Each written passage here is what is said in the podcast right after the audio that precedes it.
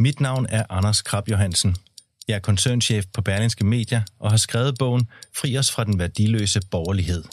Bogen er et wake-up call til alle os borgerlige, der er godt i gang med at tabe fortællingen om, hvad der udgør et godt samfund. Vi har overladt omsorgen til staten, velstand til vores politikere, familien til institutionerne, dannelsen til tilfældighederne og forsømt at genopfinde og forny de værdier, som taler til menneskets hjerter. Fri os fra den værdiløse borgerlighed er i handlen nu. Du lytter til Succeskriteriet, et program om drømme og ambitioner. Podcast fra Berlingske Business er sponsoreret af Nordea. Din vært er Ane Kortsen. Når man øh, nu går hen og har fået lavet en virksomhed, og det går rigtig fint, øh, så kan det jo være, at man på et tidspunkt sælger den. Hvad gør man så, hvis man alligevel ikke skulle have solgt den og gerne vil have den tilbage igen? Er det overhovedet en mulighed? Det taler jeg med øh, ugens gæst om, og det er dig, Camilla Andersen. Hej Camilla. Hej. Og Camilla, du er den Camilla Andersen, håndboldspilleren Camilla Andersen. Jeg er den. Du er det. Og der er jo ikke så mange, der øh, tænker, at du er iværksætter. Men det har du faktisk været øh, lige siden du var i starten af 20'erne. Lige siden jeg var 21, ja. Ja. Hvad skete der der? Jamen, øh, der fik jeg muligheden for øh, at starte et rejsbrug øh, sammen med en makker.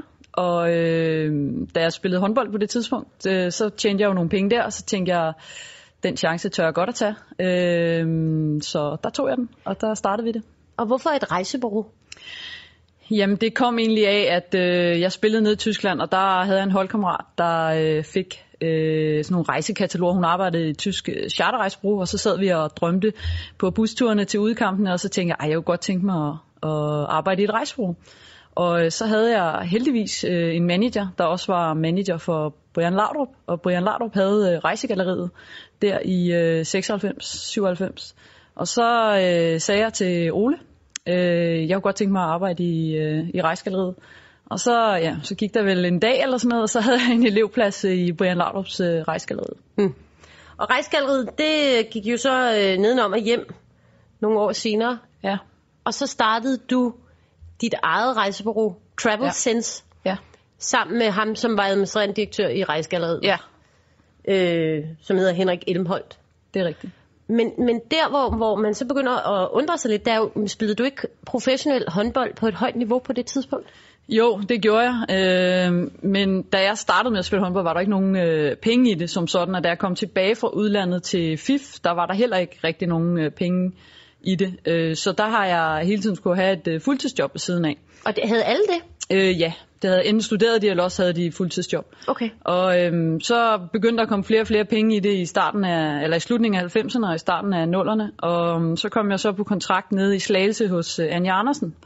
Og hun sagde så, at øh, hun var ikke super vild med, at jeg havde håndbold som min øh, bibeskæftigelse. Nej. Øh, fordi jeg havde jo ligesom øh, rejsebureauet. Hun er også sådan en all-in Ja, det er hun. Det er hun. Så sagde jeg, øh, det er også fint nok, men så kommer jeg bare ikke til at spille nede i Slagelse. Og øh, hun ville så heldigvis helst have, at, øh, at jeg skulle spille der, så hun øh, efterlevede de betingelser, jeg havde i, at øh, jeg havde et fuldtidsjob øh, ved siden af. Så derfor har jeg kunne øh, kombinere øh, håndbold og øh, fuldtidsjob øh, rejsbrug. Men det var også det var øh, 4-5 øh, meget hårde år med mm. mange arbejdstimer øh, og faktisk stort set ikke noget frihed. Nej. Altså hvor du stod op klokken 6 om morgenen og arbejdede, og så kørte du til Slagelse om eftermiddagen og Ja. trænede, og så kørte du hjem igen og Ja. arbejdede videre om aftenen. Ja, stort set. Så i alle de år der har du kombineret øh, dit rejsebureau og din håndboldkarriere. Ja, der har Jeg synes aldrig, at du har benyttet det, at du var en kendt håndboldspiller til at promovere dit firma. Nej, det har jeg heller ikke. Det har været helt bevidst faktisk. Og så er der nogen, der kan sige, men hun er da helt vanvittig. Men det var fordi, at jeg øh, rigtig gerne ville have, at mit rejsebureau skulle sælge rejser, fordi at det var et godt rejsebureau. Og ikke fordi, at folk øh, godt øh, kunne lide mig som håndboldspiller, men at produkterne ligesom solgte sig selv. Og så er jeg jo så blevet klogere, kan man sige, øh, hen ad vejen. Så nu prøver jeg at bruge mig selv lidt i et begrænset omfang. I virkeligheden bryder jeg mig ikke om at profilere mig selv øh, voldsomt meget. Så, så det er stadigvæk ikke så meget, som det kunne være. Og det er endda upagtet af, at rejsebureauet Travel Sense jo specialiserede sig i sportsrejser. Ja. Øh, som Meget, meget fodboldrejser i gamle dage. Nu er vi gået lidt over til, til at øh, lave mange grupperejser for virksomheder. Ja. Øh, det er Men- faktisk den største del af det nu. Ja, men i starten var det sådan øh, øh, rejser til nogle store fodboldopgør Ja. rundt omkring. Ja. Med hotel og... Fodboldbillet og fly og alt Ja. sådan noget. Ja. Men så sker der det i 2010. Der sælger Henrik og dig, der sælger i Travel Sense til Ja. den her tyske rejsegigant, der hedder TUI. ja. Øh, hvorfor gjorde I det? Jamen, vi gjorde det egentlig øh, lidt mere af nød end af lyst. Øh, der var et VM i Sydafrika, hvor vi brændte nallerne øh, rigtig meget faktisk. Vi havde øh, sat på, at der ville komme flere danskere ned, men pressen, øh, ikke at jeg lægger skylden over på pressen, men der var nogle ting i pressen, at de, de skrev rigtig meget omkring, hvor farligt det var at tage til Sydafrika. Og det gjorde så, at vi ikke fik den, øh, øh, de efterspørgsel, som vi egentlig havde håbet på. Og der havde I så købt Ja, en masse billetter, Ja, billetter og hotelværelser. hotel og, øh, og sådan noget. Og, På forhånd, altså på inden at have forhånd, det solgt. Ja, Mm. ja, præcis. Fordi vi baseret på erfaring vidste, at hvis Danmark kom til en VM-slutrunde, så kunne vi sælge det her. Mm. Øh, det viser sig, at det kunne vi øh, så ikke. Og så havde TUI et par år for inden spurgt, om vi var interesseret i at sælge. De ville gerne åbne op i øh, Skandinavien. Mm. Og der sagde vi øh, pænt nej tak. Og så øh, kontaktede vi dem igen, og så ville de gerne øh, købe os. Og I kontaktede dem simpelthen, fordi I var på... I Ja, var vi på havde vi har haft sådan en løbende dialog med dem, Mm. og, øhm, og, og øh, vi sagde så, da de kom igen, nu er vi klar. Mm. Men primært fordi I var i likviditetsproblemer. Ja, ja, og det er jo en stor butik, så der er jo også en due diligence og sådan noget, så de kunne jo godt se, at, at, øh, at vi ville ikke blive øh, multimillionære ved at, at, at købe os. Så. Okay. Men så, så solgte I så, øh, og du skulle så blive i virksomheden med, som direktør. Ja. Og så gik det op for dig efter, ret hurtigt faktisk endda, at det ikke lige var det fede. Ja, altså der, der skete jo selvfølgelig en masse ting. Øh, det var jo, at TUI på det tidspunkt ejede jo Startur og Marco Polo og My Planet i Danmark. Det vil sige Henrik, som jo jeg startede Travelsense med, han kom over og blev direktør over i, i øh, My Planet og Marco Polo, og jeg blev så administrerende øh, direktør i Travelsense.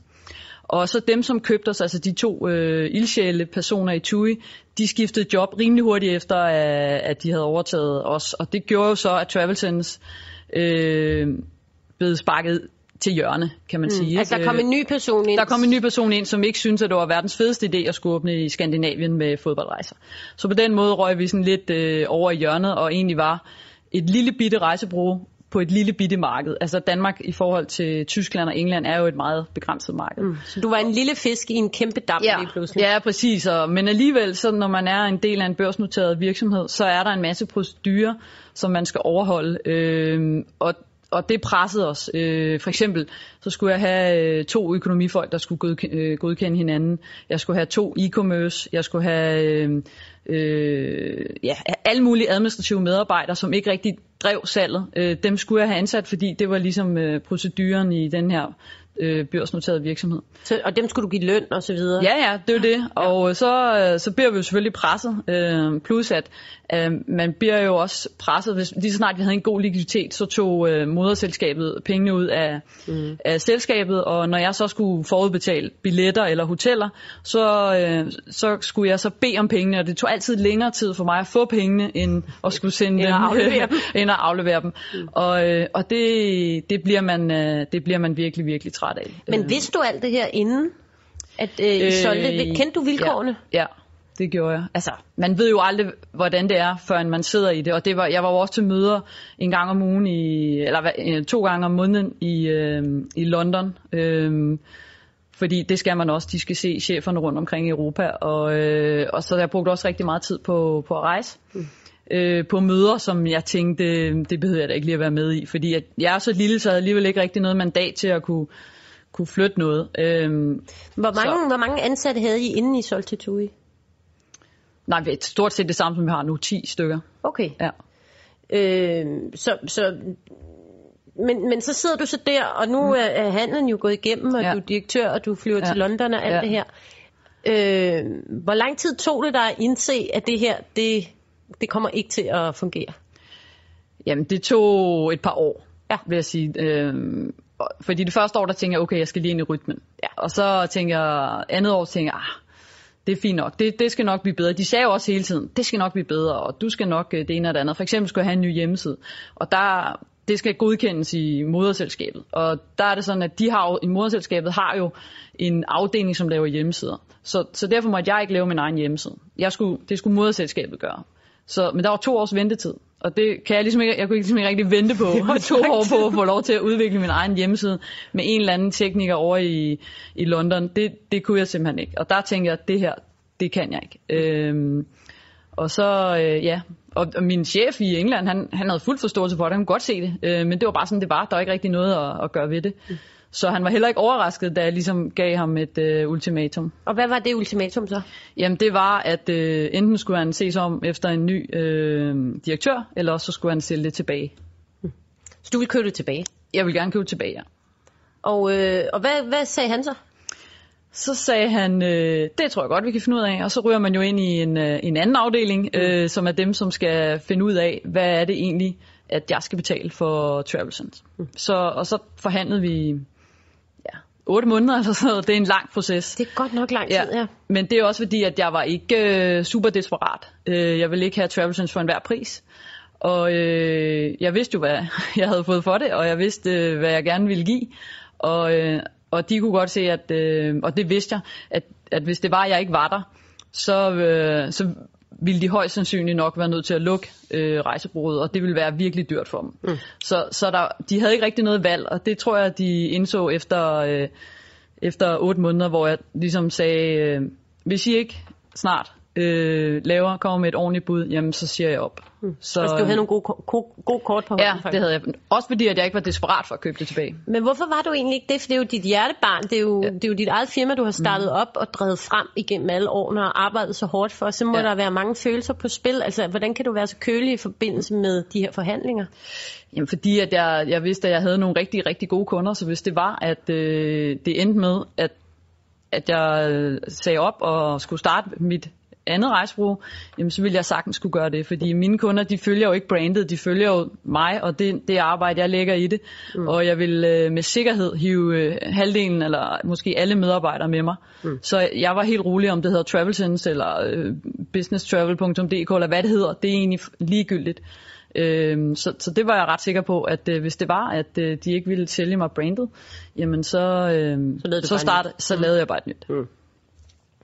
Nå, men så efter de her 8 måneder, så køber du dit eget firma tilbage, sammen med den tidligere Brøndby-spiller Allan Ravn. Ja. Som du så køber ud. Ja, her i foråret. Ja. ja. Hvorfor har du gjort det? Ja, det er der mange øh, grunde til, men hovedårsagen var egentlig, at vi var øh, vokset lidt fra hinanden. Øh, vores, strategi, eller vores ønske om den fremtidige vækst var forskellig uden at skulle komme øh, specielt meget ind på det, så var tiden bare inde til, at øh, vores vej skilles. Øh, jeg har været øh, rigtig glad for Allan og det, han har, har øh, tilbudt Travis i de tre år, han har været der, eller to og et halvt år, han har været der. Øh, men nu var tiden inde til, at, at øh, jeg selv skulle bestemme det hele. Jeg har brugt, øh, nu har jeg brugt 15 år på at stole på min egen øh, mavefornemmelse, og nu er den ved at være der. altså, nu er du faktisk for første gang helt alene omkring ja. at drive den her ja. virksomhed. Fordi ja. du har hele tiden haft en anden. Jeg har hele tiden, jeg er jo tvilling, ja. så jeg er jo ikke alene om noget, og jeg har aldrig været alene, og øh, derfor har det været sådan lidt grænseoverskridende for mig at skulle øh, være 100% øh, ansvarlig for, for noget. Øh, men det er nu, og det, øh, det er jeg rigtig, rigtig glad for. Når jeg tænker tilbage, så kunne det godt være, at jeg måske skulle have gjort det for, øh, for tre år siden. Men, øh, men nu er jeg der, hvor jeg er, og, øh, og det er fint. Og, og det er så fint. Mm. Så nu er, er eventyret endt godt, skulle jeg til at sige, i forhold til, at du, nu har du fået tilbage, at du er, øh, driver mm. det øh, selv. Mm. Så er der det sidste, jeg lige vil spørge dig om, Camilla, mm. fordi øh, er det ikke svært at drive et rejsebureau nu om dage, hvor vi alle sammen kan gå på nettet og selv finde lige der, hvor vi vil bo, om det flyselskab, vi vil flyve med, og de ting, vi vil foretage os? Er det ikke, øh, er det ikke en svær business model nu om dagen? Jo, det er det. Øhm, og det er jo også det, vi ligesom arbejder på hver dag, det er at gøre os unikke i forhold til det. Så jeg sælger jo heller ikke en øh, uh, weekend til, til London. Jeg sælger noget, hvor kunderne selv har svært ved at få fat i det. Hvis vi tager fodbolddelen, så er det jo selve billetten i dag, kan man jo ikke bare købe. Mm. Vi, er, øh, vi har de officielle rettigheder på mange af de her fodboldklubber rundt omkring i Europa. Øh, så så vi, vi sælger jo selvfølgelig sikkerhed til kunderne også, at de ikke står med en eller anden sortbørshandler. Øh, og på business-delen, der er det jo skræddersyede virksomhedsarrangementer, hvor de får lidt mere end, øh, end bare fly og hotel. Det er... Øh, det er noget andet, øh, som vi laver. Mm. Øh, Så det Som er ikke ikke bare bare... lige kan få nej, fat i. Nej, det er det ikke. Mm. Hvor ser du dig selv sådan ude i fremtiden? Altså er du, nu er du, øh, hvad det hedder, rejsebureausdirektør. Mm. Er, det, er, det, er det sådan, det skal være? Ja, det er det nu. Det her ret nyt, at jeg sidder med det alene, og jeg har øh, ved at få et rigtig, rigtig godt øh, hold af medarbejdere omkring mig, som jeg er mega stolt af, og jeg ved også, at de er super ambassadører for, for Travel Sense. Og, øh, og nu skal vi simpelthen øh, bare derud af med de øh, ønsker, jeg har for, hvordan det skal se ud. Øh, så, øh, så jeg er det helt rette sted, og så jeg ser også kun en to-tre år frem, netop fordi at branchen er, som den er, og, og konkurrencen er, som den er. Øh, men, men lige nu er jeg et øh, rigtig godt sted, øh, og jeg glæder mig rigtig meget til de kommende år. Jamen, jeg vil øh, ønske dig tillykke med de første 15 år, og så Ja, vil tak. jeg ønske dig held og lykke med de næste 15. Tak. Ja, tak. Du lytter til Succeskriteriet. Programmet er tilrettelagt af Ane Kortsen, Fanny Pramming og Mia Svendingsen for Berlingske Business. Nu skal jeg tale med denne uges Business Angel. Og i dag der har jeg fået besøg af Esben Gadsbøl. Hej Esben. Hej Anne. Esben, du øh, kan kalde dig Business Angel, fordi du i sin tid stiftede Wideaway sammen med to andre, Det er korrekt. som er det her hårde hvidevareselskab. Ja. Øhm, og det, øh, der tjente du så tilpas mange penge, at du i dag er Business Angel. Ja. Kan man Øh. sige det sådan? Jeg tjente nogle penge, og så lærte jeg meget om e-handel. Ja. Ja. Og så havde jeg et øh, socialt mediebureau i Finland efterfølgende, hvor jeg lærte meget om sociale medier. Så det er lidt meget min profil, og jeg siger, at jeg investerer kun i det, jeg anser som fremtidens øh, forsøg. Startups, der prøver at bygge fremtidens e-handel eller sociale medier. Mm-hmm. Så på den måde er jeg meget nichefokuseret. Mm-hmm. Så du tager simpelthen øh, udgangspunkt i, i, i det, du har prøvet selv. Og så er det jo, e-handel er jo noget, der forandrer sig, så det er lidt svært nogle gange at forklare, hvad jeg laver, fordi folk tror, at hvis de så har en webshop, så vil jeg gerne investere. Men grundlæggende tror jeg ikke særlig meget på det bare at have en webshop, fordi verden forandrer sig, så det er marketplaces og kunstig intelligens og altså, jeg stiller mig mange store spørgsmål og siger, "Nå, hvad betyder den her nye teknologi for e-handel? Hvad betyder VR? Hvad betyder machine learning? Hvad betyder gamification? Og Øhm, så derfor er jeg godt klar over, at jeg kommer med en baggrund, hvor jeg har noget at hjælpe startupen med, men egentlig vil der også være startups, jeg investerer i, hvor jeg har meget, jeg selv kommer til at lære. Fordi nu kigger jeg meget på en chatbot startup lige nu, som jeg måske kommer til at investere i. Og jeg ved jo ikke alt om chatbots, og jeg ved heller ikke alt om machine learning. Men øh, jeg har alligevel en indsigt i nogle ting, der giver mening i forhold til en chatbot. Så der er noget i forhold til commerce, hvor jeg kan bidrage. Øhm, mm. Og det samme med et markedsplads eller reshopper, hvor jeg har investeret.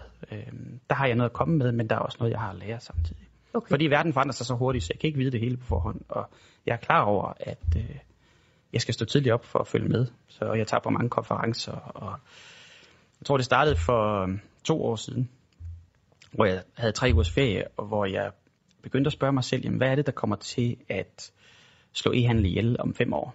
Og så blev jeg lidt rystet, fordi jeg tænkte, wow, der er så mange nye teknologier, og hvis man virkelig tager fat i den der teknologi, så kan den jo virkelig vende rundt på tingene.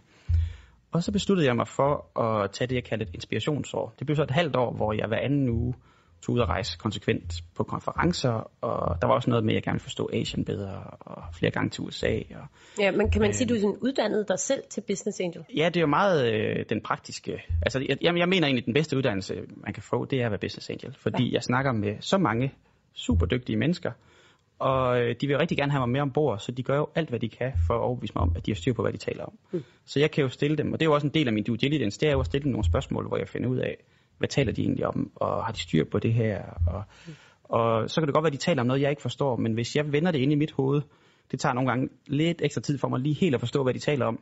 Når jeg så har fanget det, så kan jeg begynde at sige, hey, nå, jamen, hvad betyder det der for handel, eller kunne man forestille sig det? Og, mm. og der kan jeg jo se, okay, de taler jo ind i mit space, og så kan jeg jo høre, om de ved, hvad de taler om. Og åh oh ja, hvis man kunne det der sammen, og altså, ja, ved at kombinere tingene. Ja. Så nu nævnte du lige, det, øh, du har investeret i Reshopper, Ja. øh, som jo er en app, der sælger brugt legetøj og børnetøj i nærheden af, hvor du er. Ja. Øh, hvordan, hvordan investerer du så? Hvad forventer du, når folk kommer? Da du investerede i, i Reshopper, var de op at køre på det tidspunkt, eller var det bare en, en, en løs idé? Øh, De var oppe at køre, og det var et øh, hobbyprojekt med nogle rigtig dygtige gutter i øh, Aarhus. Og, øh, Og, og kræver du det generelt, at det skal være noget, der er derude? nej, jeg kan allerede? egentlig godt lide at investere. I modsætning til mange andre kan jeg godt lide at investere meget tidligt. Øh, og det er jo så også, fordi jeg har det her sektorfokus øh, med e-handel, som gør, at, at det er det, jeg fokuserer på. Så derfor kan det godt på idéstadiet være nogen, som bare ved, hvad de laver. Så vil jeg gerne, meget gerne snakke med dem. Mhm. Mm-hmm. Øh, Og, Ja. og går, der er jo også nogle business angels, der siger, at det skal være et team. De vil aldrig nogensinde øh, binde med kun én person. Der er jeg ikke sådan låst på det. er jeg tror, det, det, der er vigtigt for mig, det er ambitionsniveauet. At man vil lave noget stort. Øhm, og så er det også vigtigt for mig, at, øh, at jeg har tillid til personen. Så nu havde jeg en, jeg faktisk var meget tæt på at investere i her sidste uge, men øh, der var lige med noget med nogle IP-rettigheder og noget, som pludselig lugtede rigtig meget, og så øh, tænkte jeg, nej, det skal jeg da ikke. Og Så trækker du følehornene til. Ja, og så kan man sige, "Nå, så kan det godt være, at de siger, "Nå, men så retter vi ind, og så gør vi, som du siger, og- eller så, men, men der er ligesom sådan nogle grundregler, at man skal opføre sig ordentligt, og, Mm. ja, og, og jeg gider ikke at skrive mig ud juridisk af alle ting, for det, det er jeg ikke typen, der, der gør og vil. Jeg vil arbejde med tillid, mm. så, så det er klart, det giver jo folk mulighed for at kunne, øh, kunne bryde den tillid, men så sker det kun én gang, Ja. fordi, fordi Så jeg vil arbejde med folk, der opfører sig ordentligt, og så prøver jeg også selv at opføre mig ordentligt.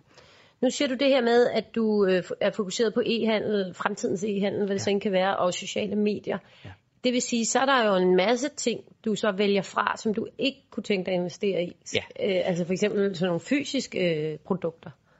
Ja, altså øhm, det der er udfordringen som business angel, det er jo at have tid nok til at hjælpe startups. Fordi det er jo lidt derfor, at det her amerikanske begreb med at være en angel kommer ind. Det er jo for at hjælpe virksomheden. Så, øh, så der tror jeg, at min udfordring, det er ikke så meget at finde gode startups. Det er mere at sige, okay, har jeg tid nok til at hjælpe dem her? Fordi jeg er begrænset på min tid.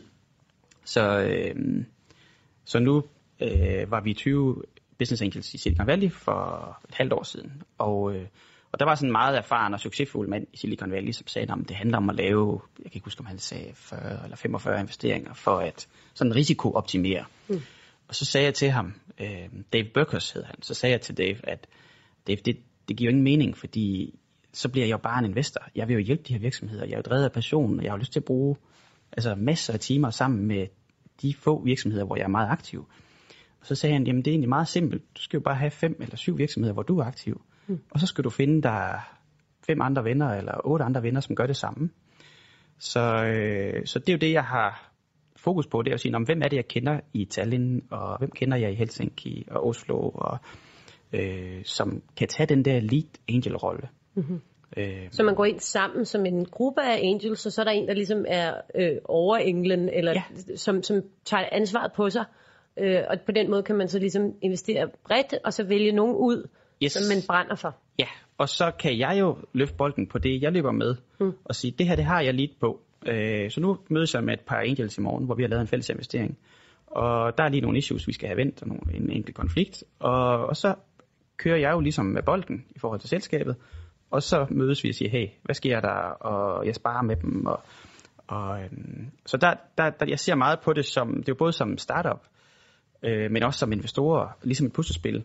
Hvad er det for nogle brikker, der skal til for, at den her virksomhed den lykkes? Og ligesom at den skal have det rigtige team, jamen, så vil jeg sige, de samme puslebrikker vil jeg egentlig sætte på investorteamet. Så der både i teamet, men også i den gruppe af investorer, mm. er de kompetencer, der skal til. Så skal man lave B2B, så kan man sige, "Nå, men så er det ikke mig, for jeg har ikke, jeg har ikke solgt B2B, og det er ikke noget, jeg vil øve mig i at blive god til, og det er ikke noget, jeg skal blive god til. Det er der andre, der er gode til. Ja. Og du, jeg ved jo, at du, øh, altså udover at du gerne vil tage dig, øh, tage dig godt af de øh, virksomheder, hvor du øh, investerer i, så er du, brænder du også for at øh, udvikle hele Business Angel-netværket. Du er bestyrelsesformand i det, der hedder Nordic Band, som er nordiske Business Angels, og arrangerer øh, tre ture om året for folk, der gerne vil være Business Angels, blandt andet til Silicon Valley. Så, øh, så du, ligesom, du, er en, du er en angel begge veje, kan man sige det? Mm, det ved jeg ikke. Jeg, jeg er jo iværksætter i udgangspunkt, mm. og, øh, som iværksætter, der betyder det bare rigtig meget at have nogle gode rammer omkring sig. Og for at lykkes som iværksætter, så er der brug for, at der er kapital.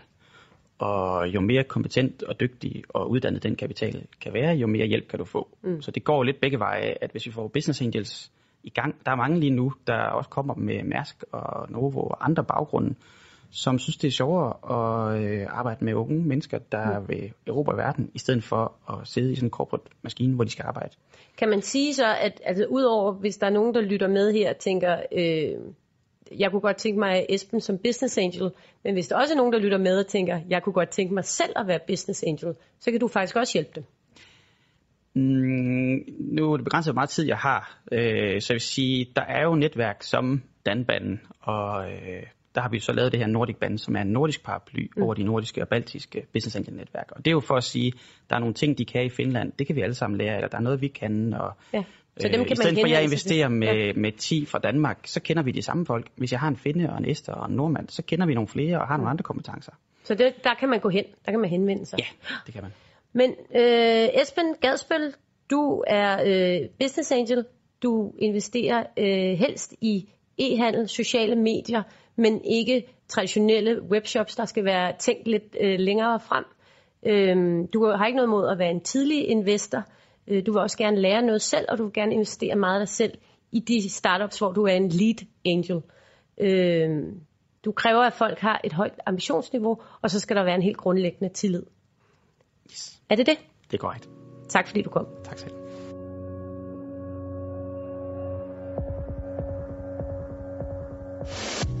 Nu kommer det lukkede rum. Her får du eksklusiv adgang til Nordeas eksperter med konkrete råd om, hvordan din forretning bliver en succes. Podcast fra Berlingske Business er sponsoreret af Nordea. I dag skal det handle om, hvilke omkostninger vejen til succes kan have for privatlivet. Derfor skal vi tale med dig, Anne Lehmann Eriksen. Du er forbrugerøkonom i Nordea, og velkommen til. Tak skal du have. Det er jo ikke altid, at forretningen den spiller fra dag i dag, øh, og det kan blandt andet gå rigtig hårdt ud over privatøkonomien. Hvordan forbereder man sig bedst muligt på sådan en worst case scenario? Det er jo klart, at når man planlægger egen virksomhed, drømmer man om, at min virksomhed bliver udnævnt til gazellevirksomhed, og inden jeg ser mig om, så er jeg opkøbt og blevet mange millionær. Men øh, for langt de fleste er det jo ikke virkeligheden. Der handler det om, at man i stedet for skal sige til sig selv, hvor meget vil jeg sætte på spil, når jeg nu går i gang. At man i forvejen definerer, øh, vil jeg sætte alt, hvad jeg ejer og har på spil, øh, eller vil jeg gældsætte mig ind til en vis grænse, hvis nu det går galt. Og så også aftale med sin hvis partner, hvis man har sådan en, hvornår er nok nok.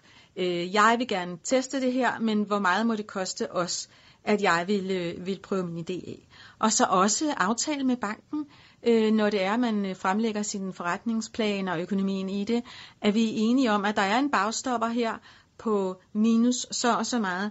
Øh, det er, hvad jeg i øjeblikket mener, nu hvor jeg er med min sensors fuldbrug, øh, vil, øh, vil, vil satse. Så nu taler vi lidt om banken. Hvem, hvem er det, man skal alliere sig med for at få styr på sådan en plan B? Jamen, du, har, du er jo, altså, jeg vil mere sige, at du skal fra starten øh, definere, øh, hvor meget må det koste dig. Fordi øh, når du er i det, så kan det være, at du mister øh, målet af syne og tænker, det kan godt være, at økonomien ser meget dårlig ud nu, men om tre måneder kommer den store ordre, og når de tre måneder er, er gået, så gik det alligevel ikke sådan, og så er økonomien blevet endnu øh, dårligere. Så det gælder om, at du på forhånd har øh, defineret, hvornår er det, at vi siger stop.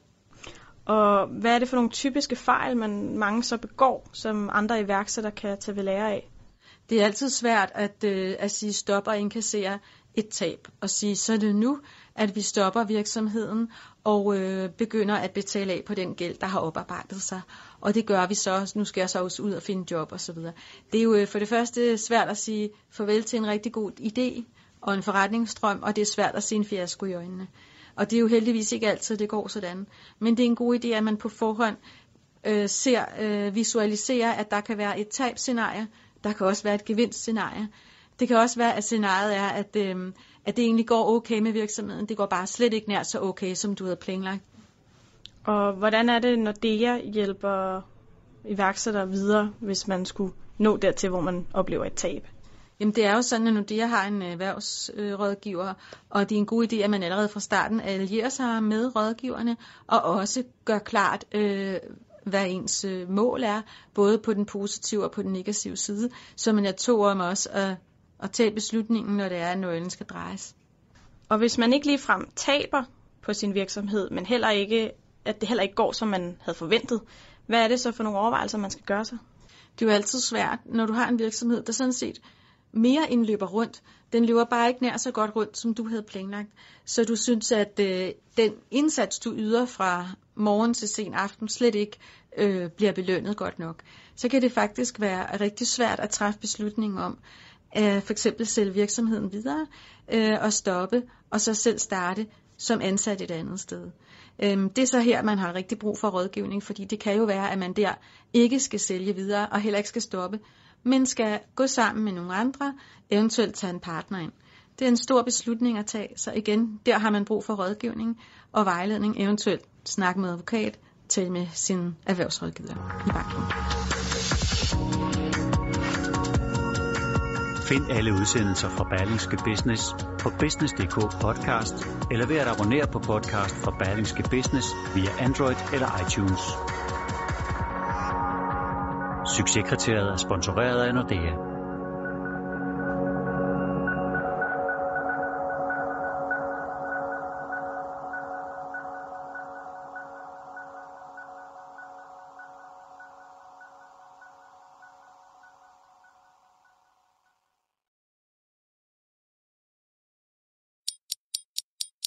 Mit navn er Anders Krab Johansen. Jeg er koncernchef på Berlingske Media og har skrevet bogen Fri os fra den værdiløse borgerlighed. Bogen er et wake-up call til alle os borgerlige, der er godt i gang med at tabe fortællingen om, hvad der udgør et godt samfund. Vi har overladt omsorgen til staten, velstand til vores politikere, familien til institutionerne, dannelsen til tilfældighederne og forsømt at genopfinde og forny de værdier, som taler til menneskets hjerter. Fri os fra den værdiløse borgerlighed er i handlen nu –